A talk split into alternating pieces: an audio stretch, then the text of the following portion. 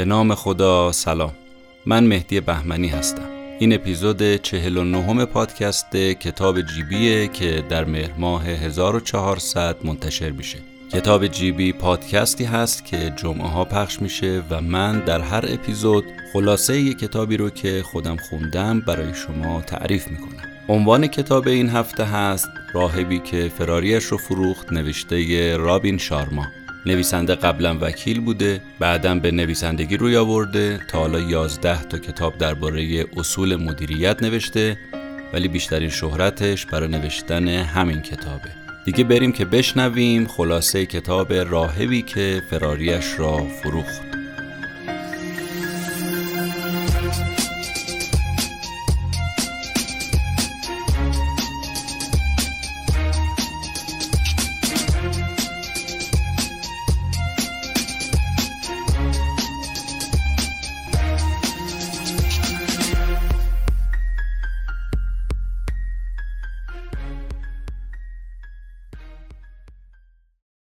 درست وسط اتاق دادگاه افتاد رو زمین، غش کرد. کی؟ یکی از برجسته ترین وکلای دادگستری مملکت.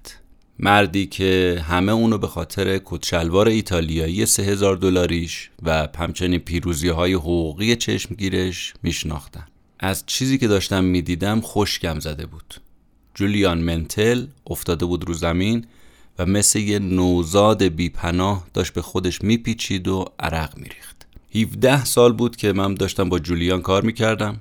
اولین بار من زمانی جولیان رو دیدم که من یه دانشجوی حقوق جوان بودم و یکی از شریکای جولیان منو به عنوان کارآموز استخدام کرده بود. اون موقع جولیان همه چی داشت.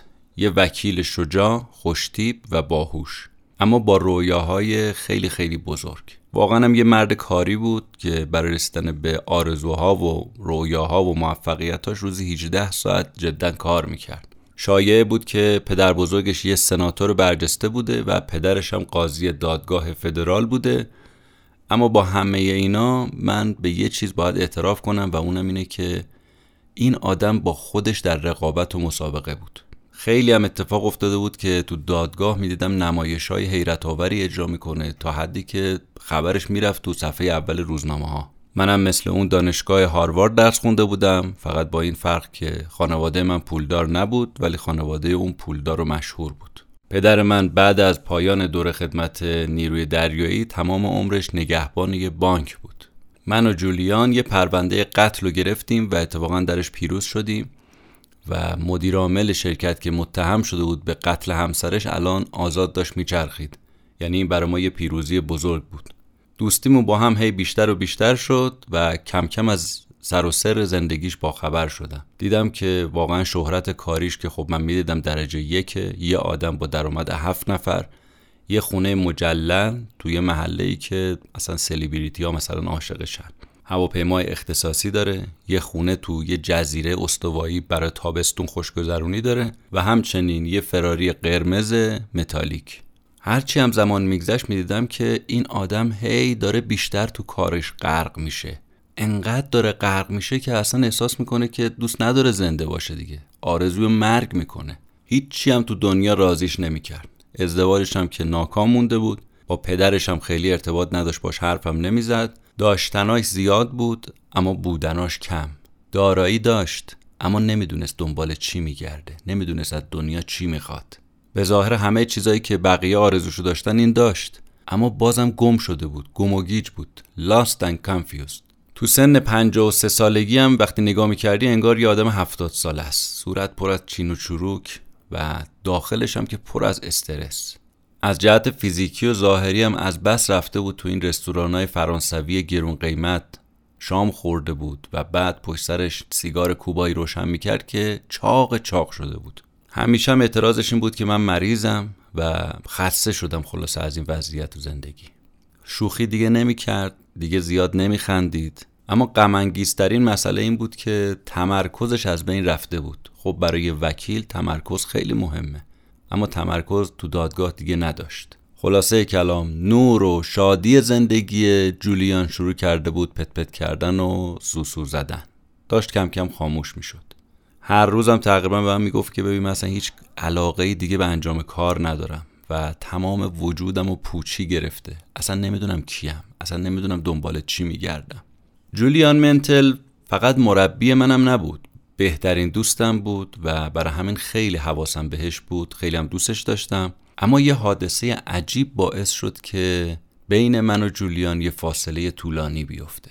جریانم از این قرار بود که اون روز ساعت 7 صبح روز دوشنبه تو همون دادگاهی که ما پرونده قتل رو برده بودیم دچار حمله قلبی شد و افتاد رو زمین. همه رو شوکه کرد، از قاضی گرفته تا بقیه کسایی که تو دادگاه بودن، از جمله من. همینجور ما تو مبهوت بهش نگاه میکردیم. وقتی هم رفت بیمارستان، با اینکه من رفیق صمیمیش بودم ولی سپرده بود به این پرستارا که فلانی نیاد دیدن من، اگه اومد بگید خوابه.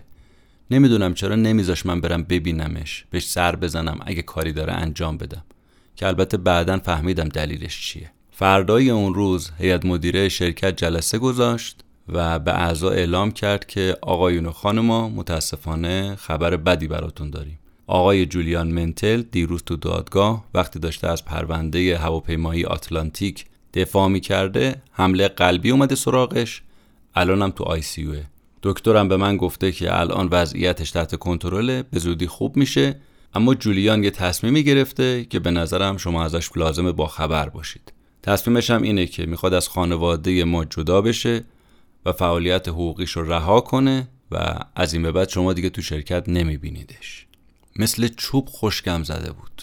اصلا باور نمیکردم برای این آدم چه اتفاقی افتاده که تمام کاروبارش رو ول کرده و حتی حاضر نبود منو ببینه.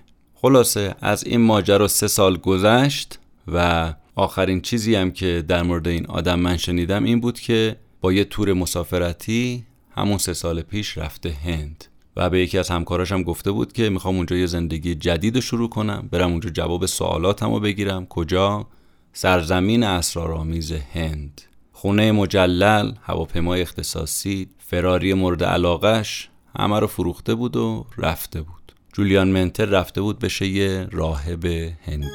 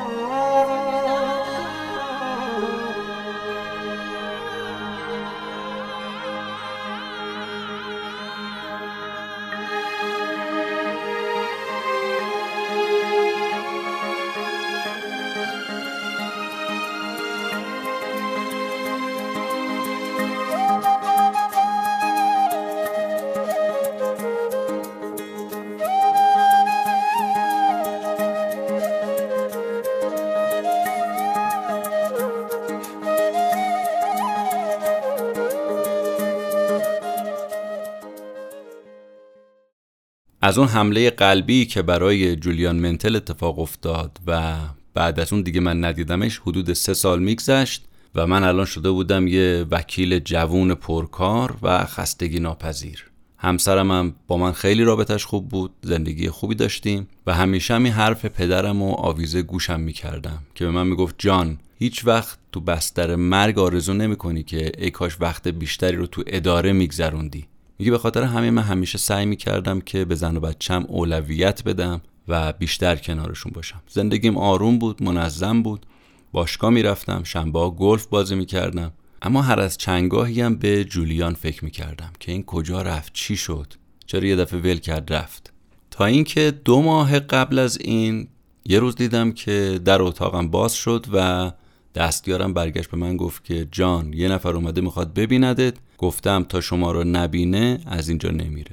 گفتم که کیه این آدم که بدون وقت قبلی همینجور میخواد منو ببینه و چه کار مهمی میتونه داشته باشه. خلاصه یه خورده معطل کردم. وقتی دیدم دوباره دستیارم تاکید کرد که آره میخواد شما رو ببینه، گفتم خیلی خوب بفرستش تو. در باز شد و دیدم یه آدم 35 ساله، قد بلند، لاغر، سرزنده، با انرژی وارد شد.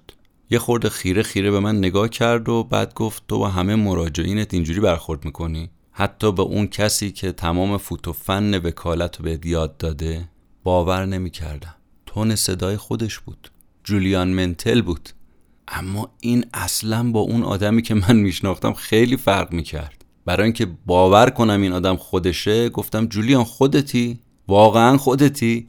صدای خندش که بلند شد دیدم آره حدسم درست بوده. خودش بود. مرد جوونی که الان جلوم وایساده بود کسی نبود جز همون راهب از هند برگشته، همون کسی که سالهای پیش فراریشو فروخته بود، رفته بود هند اون دنیای اسرارآمیز رو تجربه کنه و به اصطلاح خودش به آرامش برسه. اما این همه تغییر تو این آدم واقعا باور کردنی نبود. قبلا یه پیر فرتوت سرفه کنه پیزوری بود، اما الان نگاه می‌کردم شق و رق جلوم وایساده، صورتش رو نگاه میکردم میدم اصلا یه ذره چین و چروک نداره. یه آرامشی هم تو وجود این آدم هست باور نکردنی.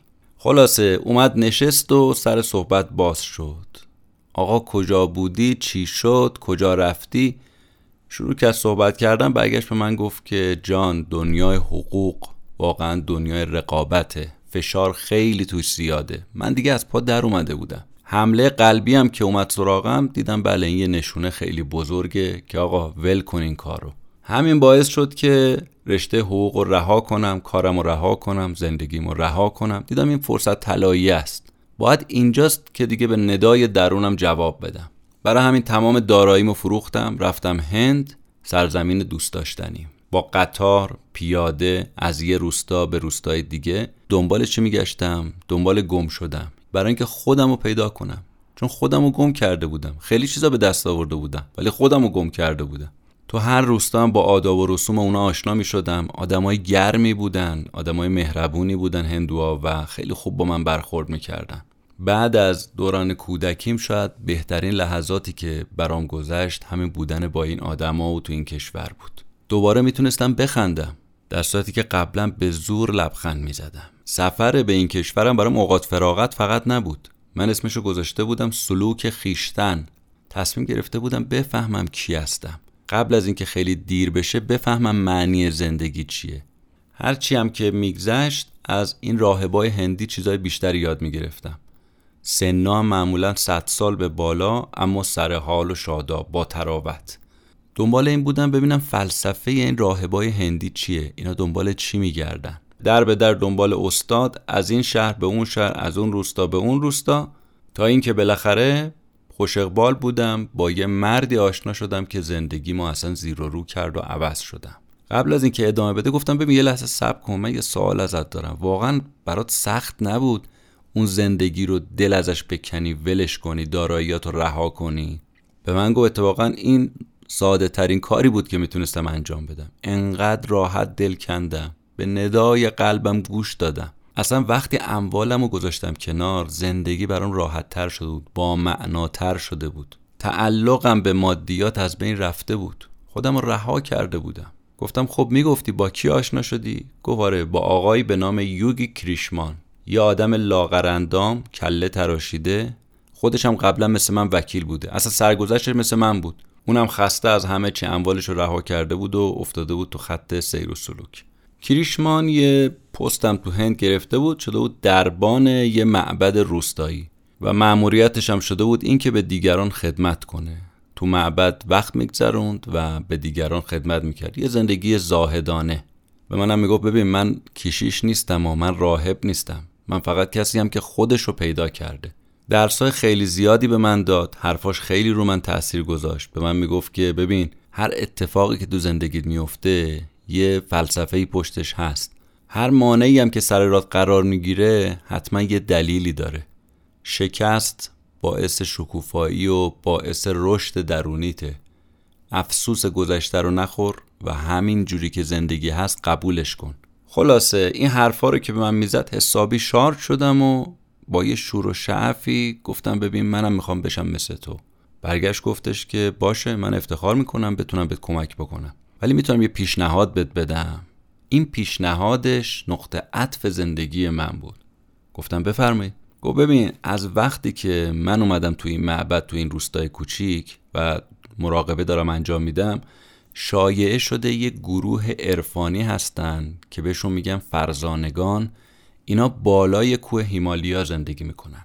تو افسانه هم اومده که این آدما به یه نظامی، به یک اصولی دست پیدا کردن که میتونه کیفیت زندگی آدما رو بهتر کنه. گفتم عجب، چه جالب، اصلا گم شده من همینه، همینان پیدا کردم سر نخو. خب بگونم کجا زندگی میکنن؟ گفت مشکل اینه که هیچ کس نمیدونه.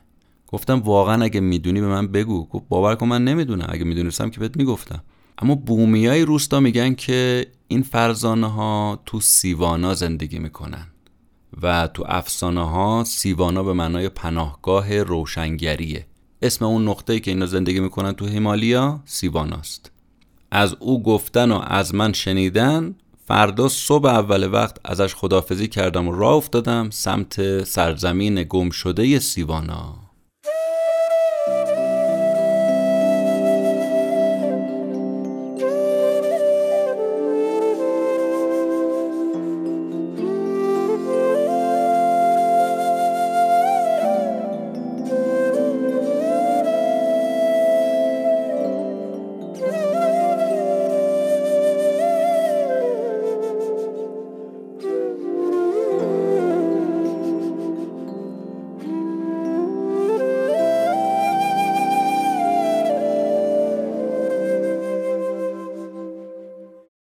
هفت روز تو راه بودم، خطر را پشت خطر طی کردم تا اینکه اولین نشونه رو پیدا کردم. دیدم یه کسی ردای قرمز بلند پوشیده، یه کلاه هم گذاشته سرش، داره میره. صداش کردم، جواب نداد. حتی برنگشت ببینه کی صداش داره میکنه. دوباره صدا کردم، جواب نداد. برای بار سوم گفتم دوست من به کمک نیاز دارم. من اومدم سیوانا رو پیدا کنم. میتونی بهم کمک کنی، راهنمایی کنی، پیداش کنم؟ تا اینو گفتم دیدم وایستاد. رفتم نزدیکش شدم و دیدم دستش یه سبد پر از گلهایی که تا حالا واقعا ندیده بودم. چشمان گیرایی داشت این آدم، یه پوست زیتونی رنگ نرم و لطیف، بدنش قوی، نیرومند، ولی از دستاش معلوم بود جوان نیست، ولی با تراوت مونده. من مثل یه بچه‌ای که بار اول یه جادوگر رو می‌بینه، خیره خیره همینجور به این نگاه می‌کردم. گفتم این باید یکی از همون فرزانه های سیوانا باشه. تو پوست خودم نمی گنجیدم. بهش گفتم من جولیان منتل هستم و دنبال آدرس فرزانه های سیوانا می گردم. میدونی کجا میتونم پیداشون کنم؟ یه نگاهی کرد به چهره غربی من، برگشت گفت که دوست عزیز، چی شده داری دنبال این فرزانه ها می گردی؟ ماجرای مسافرتم از اول تا آخر براش تعریف کردم. برگشت گفت خب اگه واقعا ته دل دوست داری تو این زمینه بدونی، وظیفه منه که کمکت کنم. من خودم یکی از اون فرزانه ها هستم و تو هم اولین نفری هستی که بعد از سالها ما رو میتونه پیدا بکنه. بهت تبریک میگم. اگرم دوست داری میتونی با من بیای. دیگه آقا دنیا رو انگار به من داده بودن. از این چی بهتر؟ همینجور که تو راه میرفتیم شروع کرد با من صحبت کردن و برگشت به من گفت که تو مهمون من هستی تو معبدی که اونجا دارم. معبدم یه قسمت مخفی از این کوهستانه که چند ساعت دیگه بیشتر تا اونجا راه نمونده. اونجا بریم، برادرها و خواهرها منتظر ما هستن با آغوش باز، از تو هم استقبال میکنن. منم باید کار میکنم، اصول کهن رو بهت یاد میدم که از اجدادمون یاد گرفتم و به ما ارث رسیده، همه رو بهت آموزش میدم، خیالت جمع. منتها از من قول گرفت و به شرط اینکه این حقیقت ها رو که بهت یاد دادم، اگه برگشتی تو سرزمین خودت، این آموزه ها رو باید در اختیار بقیه آدما هم قرار بدی، اونایی که دنبال این مطالب هستن. بعد برگشت گفت ببین درسته ما توی یه جای دور افتاده تو این کوه ها زندگی میکنیم، ولی خبر داریم که دنیا چه خبره. مردم خودشونو گم کردن. تو باید به مردم امید بدی، تو باید راهو بهشون نشون بدی. این تنها چیزی که من ازت میخوام، همین. منم قبول کردم، گفتم حتما. بعد از یه روز خسته کننده به یه جایی رسیدیم که دیگه پر از اسرار و شگفتی ها بود. همون جایی که سالها دنبالش بودم. تو زندگیم هیچ لحظه خاطر انگیزتر از اون لحظه برام نبود. بعد از اون همه پیاده روی، بعد از اون همه سختی، مسیرهای پیچ و خمدار رو طی کردن، رسیدیم به یه دره سبز و خرم. یه سمت دره یه قله بود پوشیده از برف، یعنی همون هیمالیا. سمت دیگه یه جنگل پر از درختای کاج. این آقای فرزانه یه نگاهی به من کرد و یه لبخندی به من زد و برگشت گفت که به نیروانا خیلی خوش اومدی. نیروانا که میگن اینجاست. بوی کاج می اومد، بوی چوب جنگل می اومد، کوه سرد و خشک و بادی که ازش می زد. فوق‌العاده بود دیگه، منظره فوق‌العاده بود، حال هوا فوق‌العاده بود، همه چی عالی. زیبایی محض، عظمت به تمام معنا. انگار یه تیکه از بهشت رو گذاشتن اینجا. خلاصه بالاخره رسیدیم یه جای صاف، یه روستای کوچولو. جالب این بود که پر از گل‌های رز و تمام خونه‌های این روستا با گل رز ساخته شده بود. یه معبد کوچیک هم توش بود که با گلای سفید و صورتی درست شده بود. واقعا زبونم بند اومده بود. از احترامی هم که گذاشتم برای این آقا فهمیدم که ایشون مسن‌ترین فرد سیوانا و رهبر این گروهه. اسمش هم یوگی رامانه. از من خیلی شروع کردم پذیرایی کردن با چی؟ میوه‌های تازه، سبزی‌های کمیاب. بعد متوجه شدم که این اصلا رژیم غذاییشونه. نگاه کردم دیدم هیچ کدومم چین و چروک تو صورتشون نیست. هیچ کدوم پیر به نظر نمی رسیدن و همه سرحال و قبراق. غذا رو که خوردیم، رامان به من گفت که بیبری محل زندگی تو بهت نشون بدم. یه کلبه، اونم پوشیده از گل.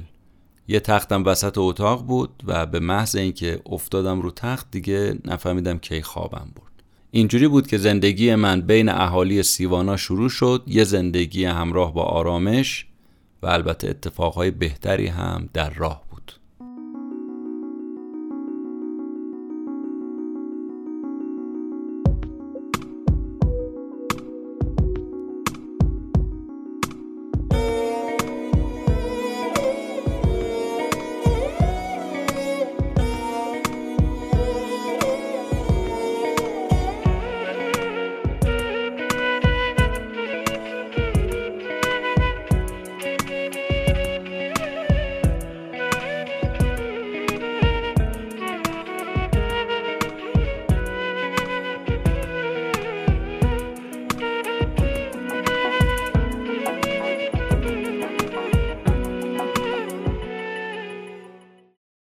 راهبای هندی منو به عنوان عضو افتخاری انتخاب کرده بودن و آورده بودن تو گروه و واقعا مثل خانوادهشون با من برخورد میکردن.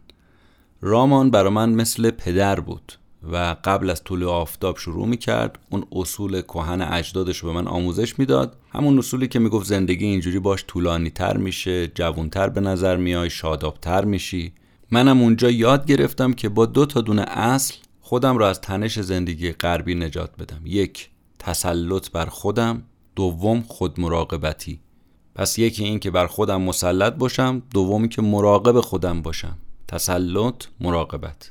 یه وقتایی مدیتیشن انجام میدادیم برای اینکه طعم سکوت به من بچشونه. یه وقتایی تو جنگل قدم میزدیم، مطالب فلسفی بحث میکردیم. خلاصه کنار هم خوب و خوش بودیم دیگه. اولین علامت‌ها تو سیوانا بعد 3 هفته در من نمایان شد. کم کم داشتم متوجه زیبایی اطرافم می شدم. حس می کردم زیبایی یه شب رو که توش پر از ستاره است، زیبایی تار عنکبوت بعد از بارندگی با اون قطره‌های بارون. حسم لطیف شده بود. بعد از 1 ماه که این تکنیک ها رو شروع کردم انجام دادم، احساس یه آرامش عمیق تو وجود خودم می کردم. اضافه وزنم از بین رفته بود، قوی شده بودم، لاغر شده بودم ولی محکم و استوار. رنگ پریدگی صورتم از بین رفته بود و هر کاری رو میخواستم میتونستم انجام بدم. اینم فهمیده بودم که اگر حواسم به خودم نباشه، خود مراقبتی نکنم، نمیتونم حواسم به دیگران هم باشه، به اونا توجه کنم. فهمیده بودم اگه حس خوبی نداشته باشم نمیتونم کارهای خوب انجام بدم. فهمیده بودم اگه خودم رو دوست نداشته باشم نمیتونم دیگران رو دوست داشته باشم. نویسنده کتاب آقای رابین شارما میگه گرچه جولیان منتل با یقین صحبت میکرد ولی شک و تردید من شروع کرد به گل کردن. برگشتم بهش گفتم که واقعا جولیان را قصت خیلی عجیب غریبه. فکرشو بکن، یه وکیل معروف تو کشور کاروبارشو رها کنه، داراییشو بفروشه، بیفته دنبال سلوک معنوی، بعد سر از هند در بیاره. فقط هم به خاطر اینکه تو کوههای هیمالیا یه پیامی مهمی هست که رفته بهش دست پیدا کرده و برای بقیه آورده. واقعا قصت باور نکردنیه. راحت هم بهش گفتم ببین بی خیال، سر کارمون گذاشتی دیگه، کل قصه رو خودت بافتی، برای ما داری تعریف میکنی. این ردایی هم که تنت کردی فکر کنم از اون طرف دفتر من، از اون بر خیابون خریدی پوشیدی. جولیان یه نگاهی به من کرد و برگشت گفت که خب به صورت من یه نگاه بکن، به بدنم یه نگاه بکن، به آرامشم یه نگاه بکن، من عوض نشدم، من همون آدمم. رابین شارما میگه که نگاه کردم دیدم راست میگه اینو، اون دیگه اون آدم قبلی نبود. قبلا نگاه میکردی 10 سالم پیرتر میزد، اما الان مثل یه آدم 30 ساله است. بهش برگشتم گفتم ببینم جراحی پلاستیکی نه نکردی که؟ گفت نه بابا، جراحی پلاستیکی ظاهر رو درست میکنه، باطنمو چی؟ این آرامشی که در درون من هست و مگه متوجه نمیشی؟ من رفتم درونمو درمان کردم، زندگی درهم و برهممو مرتب کردم. دید خیلی دارم سماجت میکنم، قوری رو برداشت و چای ریخت تو فنجون. ریخت چای، دیدم سرازیر داره میشه از فنجون. صدام در اومد، آ یواشتر، تمام چایی ریخت رو زمین. تا اینو گفتم قوری رو برداشت و گذاشت سر جاش. به من برگشت گفت درسته دیگه، فنجونه جا نداره، سرازیر شده، لبریز شده، دقیقاً مثل تو. تا وقتی حرفا و نظرات خودتو کنار نذاری، حرفای من برات باور کردنی نیست. دیدم داره درست میگه، حرفاش حقه، حرفاش درسته. برگشت به من گفت که ببین امشب اولین شب از زندگی جدید توئه، ازت میخوام درباره این اصولی که الان میخوام بهت یاد بدم یه خورده فکر کنی و تا 1 ماه با باور و اعتقاد اینها رو انجام بدی، چون اینا چیزایی که هزاران سال دوام داره و راستم هست، درباره‌اش صحبت شده. 1 ماه هم یعنی 672 ساعت، وقت کمی نیست. سرمایه گذاری کن رو این چیزایی که میخوام بهت بگم، زندگیت خیلی بهتر میشه، زندگی اطرافیانت هم خیلی بهتر میشه. گفتم چجوری بهتر میشه؟ گفت ببین اگه هنر عشق ورزیدن رو یاد بگیری، اون وقت دیگران رو میتونی دوست داشته باشی. اگه عاشق خودت باشی میتونی به دیگران عشق بورزی. گفتم تو این مدت 1 ماه، به قول خودت 672 ساعت، بعد منتظر چی باشم؟ قراره چه اتفاقی بیفته؟ برگشت که ببین قرار کارکرد ذهن و بدن تغییر کنه، اونم خیره کننده. کم کم تو این 1 ماه جوری میشی که همه میگن جوانتر شدی، شادابتر شدی. این آموزه هایی هم که دارم به یاد میدم، اینا آموزه های اهالی سیوانایی که 5000 سال قدمت داره. اما قبل از اینکه اینو در اختیارت بذارم باید یه قول به من بدی. قولت هم باید این باشه که اگر این روش ها رو یاد گرفتی و نتیجهش رو دیدی، تو زندگی لمس کردی، مأموریت پیدا کنی همین حکمت ها رو به دیگرانم یاد بدی. این فقط تنها چیزی که ازت میخوام. چون رامان هم تو سیوانا همین قول از من گرفت، منم میخوام همین قول از تو بگیرم. گفتم باشه، قبول کردم. جولیان منتل شروع کرد تکنیک ها رو که تو زمانی که اونجا اقامت داشت یاد گرفته بود به من یاد دادن. خمیر مایه همه اونها هم 7 اصل بنیادی بود. برای اینکه این 7 اصلم به من یاد بده، تو قالب یه افسانه عرفانی مطرحش کرد. گفت خود رامانم اونجا تو سیوانا همینجوری به من اینو یاد داده، منم به تو یاد میدم. فقط اول چشماتو ببند، تصور و تجسم کن تا این افسانه رو برات تعریف کنم.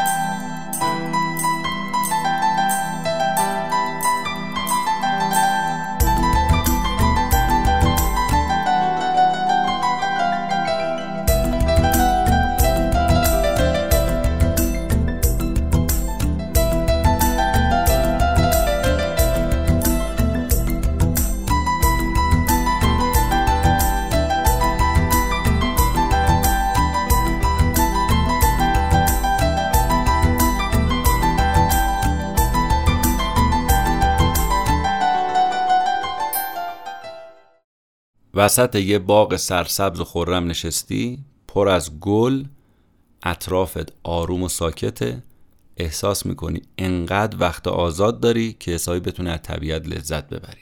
همین که داری به اطرافت نگاه میکنی، وسط این باغ یه قصر رو میبینی، بلند، 6 طبقه، سرخ رنگ، سکوت باغ یه دفعه میشکنه با جیرجیر باز شدن در طبقه همکف قصر داخل باغ. در باز میشه، از داخل قصر یک کشتیگیر ژاپنی 270 سانتی و 408 کیلویی میاد بیرون. شروع میکنه وسط باغ پرسه زدن. کشتیگیر ژاپنی کاملا لخته، البته یه قسمت‌هایی از بدنش، قسمت‌های خصوصی، با یه کابل صورتی پوشیده شده. به محض اینکه دور و برش شروع میکنه نگاه کردن، توجهش جلب میشه به سمت یه کرونومتر طلایی براق که یه کسی چند سال قبل انداخته اونجا. تا میاد برش داره، پاش میره روش و میفته رو زمین. کشتیگی بیهوش میشه، همونجا بی حرکت میمونه. کم کم از بوی این رزهای زرد باغ به هوش میاد، رو پاش وای میسته و حس میکنه بعد سمت چپ رو نگاه کنه. سمت چپ رو که نگاه میکنه، میبینه که از لای شاخ و برگ باغ یه مسیر پرپیچ و خمه پر از الماس، و انگار یه چیزی به کشتیگیر میگه که این مسیر رو بگیر و برو جلو تا برسی به خوشبختی و سعادت. به اینجا که رسید، جولیان برگشت به من گفت که ببین، به جای اینکه آموزه ها رو بخوام تو یه ماه بهت یاد بدم، از این شیوه قدیمی استفاده کردم، همون کاری که رامان انجام داد. اما حالا منظور از این عناصری که تو این افسانه بود چیه؟ هر کدوم درباره چی میخواد صحبت کنه؟ باغ، قصر، کشتیگیر ژاپنی، کابل سیم صورتی، کرونومتر، گل رز، راه پرپیچ و خم پر از الماس، اینا چیه؟ ببین، اینا هر کدومش یه نماده. یعنی اینها با تو حرف میزنه. مثلا باغ نماد ذهنه. ذهن تو مثل یه باغ میمونه. اگه ذهنتو خوب تربیت کردی، اگه مثل یه باغبون زبردست و خوش سلیقه بالا سرش بودی، بهش رسیدی، علف هرز نذاشتی توش رشد کنه، به اون آرامشه میرسی، از این باغ لذت میبری. اما اگه مراقب نباشی، هر چیزی رو تو ذهنت بریزی، هر آتشخالی رو وارد ذهنت بکنی، این باغ دیگه به درد نمیخوره، این ذهن دیگه برای تو ذهن نمیشه. اما بریم سراغ اون کشتیگیر ژاپنی. این کشتیگیر یادآور و نماد قدرت کایزنه. کایزن به ژاپنی یعنی پیشرفت مستمر و بیپایان. برای اینکه به این پیشرفتم برسی، لازمه که بر خودت مسلط باشی. تسلط به خودت باعث میشه که به کایزن دست پیدا کنی، به اون قدرت نامحدود برسی. تنها چیزی هم که باید حواست باشه این که بی خود برای خودت محدودیت درست نکنی، نترسی، بری جلو. فقط ذهنت میتونه برای تو محدودیت ایجاد کنه، یعنی خودت. هیچ چیز نمیتونه مانع تو بشه و برات محدودیت ایجاد بکنه. پس از چیزی نترس. اما اینکه چرا این ژاپنی اوریان بود، جز همون کابلای صورتیه که نقاط مخصوص بدنشو پوشونده بود. این کابل سیم در واقع یه نوع خودتنظیمیه. به کابل سیم وقتی نگاه میکنی، سیمای کوچیک و نازکه، وقتی رو هم قرار میگیره قوی میشه. این نشانه اراده است، نماد اراده در آدم است. به قول ضرب المثل آفریقایی، وقتی تارای عنکبوت متحد میشن، یه شیر رو هم میتونن به تور بندازن. اراده و تصمیم برای انجام کارهای کوچیک میتونه باعث بشه کارهای بزرگی رو انجام بدی. اما کرونومتر داستانش چیه؟ کرونومتر طلایی براقی که ژاپنی روش لیز خورد افتاد رو زمین، نماد زمان هست، ارزشمندترین شی در عالم.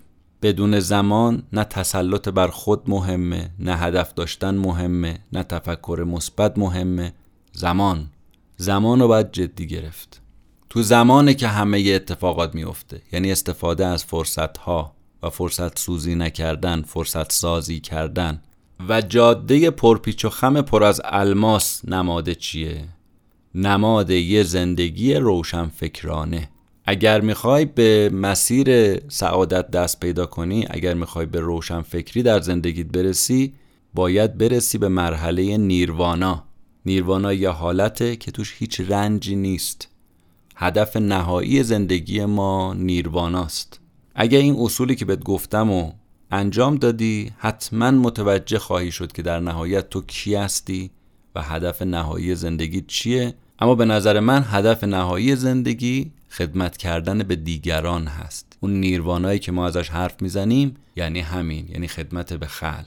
رابین شارما، نویسنده این کتاب، بعد از اینکه این حکایت و داستان رو نقل میکنه که کاملا مشخص ساخته ذهن خودش هست، و به افسانه شبیه، از این داستانگویی و قصه گویی استفاده میکنه که عناصری که در این تفکر وجود داره به عنوان راهب بودایی برای ما بازگو میکنه که تو قالب این داستان بیشتر ما متوجه بعضی از عناصر مهم در این تفکر بشیم.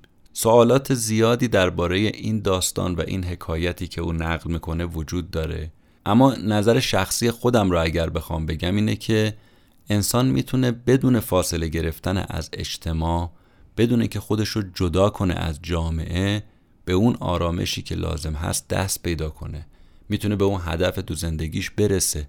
حتما لازم نیست که عزلت نشینی کنه، کنارگیری کنه و منزوی باشه تا به آرامش برسه. ممکنه یه مدت محدودی انسان، به اصطلاح ما میگیم، اعتکاف کنه یا بالاخره مراقبه کنه، مدیتیشن کنه برای اینکه به آرامش برسه، یا یه سری عباداتی رو انجام بده، اعمالی رو انجام بده برای اینکه به آرامش برسه. اما تمام زندگی نمیتونه اینا باشه. اینا میتونه نقش شارژر رو برای ما داشته باشه، اما تمام زندگی ما نمیتونه باشه.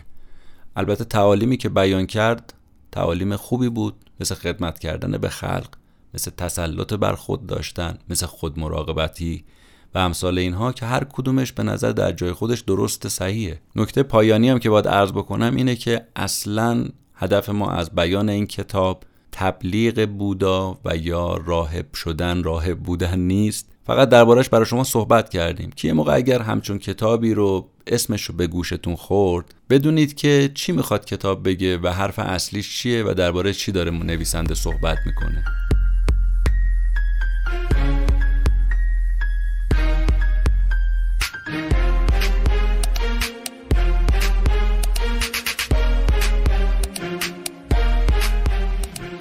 چیزی رو که شنیدید اپیزود 49 بود از پادکست کتاب جیبی که در مهر ماه 1400 منتشر شد.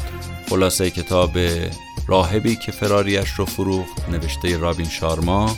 فصل 5 پادکست کتاب جیبی با این اپیزود شروع شد.